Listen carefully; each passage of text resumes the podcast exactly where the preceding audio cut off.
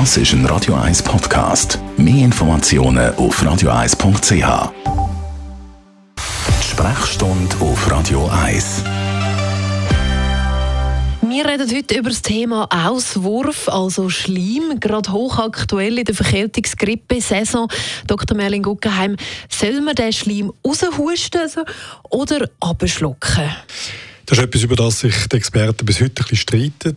Grundsätzlich ist es äh, wenn man etwas auswirft, so, dass auch die Umwelt damit in Kontakt kommen Also das gehört zu den Gründen, warum sich andere Leute auch mit so Infektionskrankheiten anstecken können. Darum ist eigentlich Abschlucken nicht eine schlechte Idee.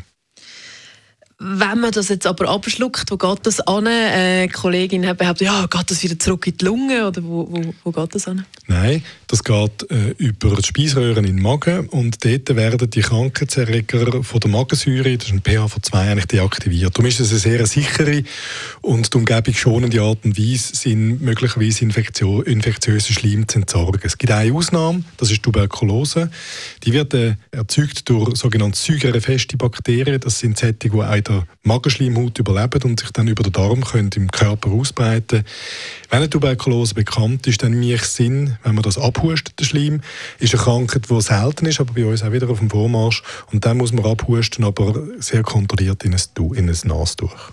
Also wenn man jetzt den abschluckt, dann passiert eigentlich nichts und man hat nicht noch mehr Schleim oder so? Nein, überhaupt nicht. Das ist eine sehr eine praktische Art und Weise, seinen eigenen, sagen wir sagen, Rotz zu entsorgen.